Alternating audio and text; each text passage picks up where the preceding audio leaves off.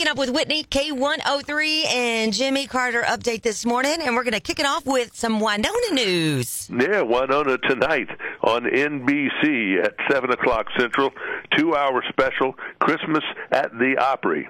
Kelly Clarkson will be with her, Brenda Lee, Trace Adkins, Lauren Alaina, a lot of people on that special. So again, it's tonight at 7 o'clock Central Time, Christmas at the Grand Ole Opry. Now, looking ahead to another TV show coming up at the end of the month, on Sunday night, December 31st, they've added Old Dominion, so they're going to be on there singing a few songs on that Sunday night. They'll be at the place called Brooklyn Bowl.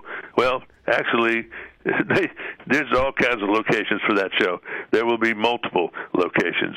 So if you're going to go, you'll need to get more in the weeds about it, because if you go to one place, you may have wanted to be somewhere else, because that group you wanted to see was there. So Stay tuned.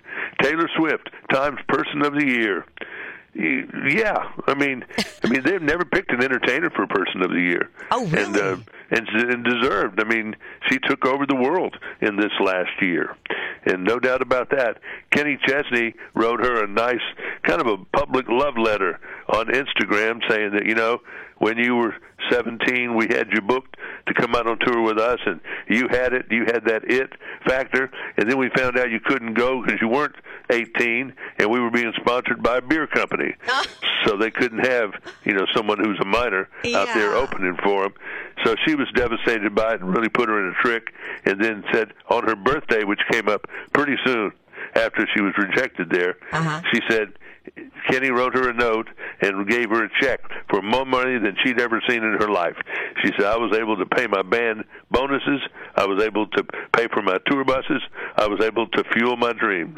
Oh, wow. So Kenny Chesney came in there and saved the day.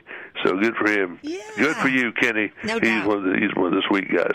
And Taylor, a complex person, I just hope she can, as Jimmy Buffett used to say, keep it between the two navigational beacons, because, you know, it's a lot of pressure being a star. And you read about it in the current edition of Billboard magazine. Go to Billboard.com if you are a big Morgan Wallen fan.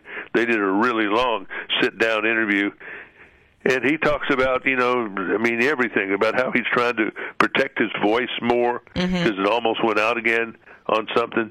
That he's cut out liquor, you know, big party nights and stuff on the road, and he's maturing is what it sounds like to me. Yeah. But he loves that hunting, loves to camo up, loves to face paint and all that stuff and go out in the woods. I guess that's how he keeps his sanity, you know, beside all these people screaming at him and all that. Right. Did he talk about why he shaved his head? No, he didn't go in that. I think he would have if the reporter had asked the question. Yeah. But he just talked about how he changed his life up a lot, you know, particularly after the stint in rehab and just the whole thing. He had some big ups and downs, and he thinks some people are never going to forgive him, but he said that's all right, too. Jimmy, quick question. Do you have a real or a fake Christmas tree? Been in the fake business for quite a while. The real stuff is great, and I know it helps people's businesses, but they get old and they get dangerous, and so we went with a pretty expensive, I think about second one probably, expensive fake tree, because I don't want one that looks real fake.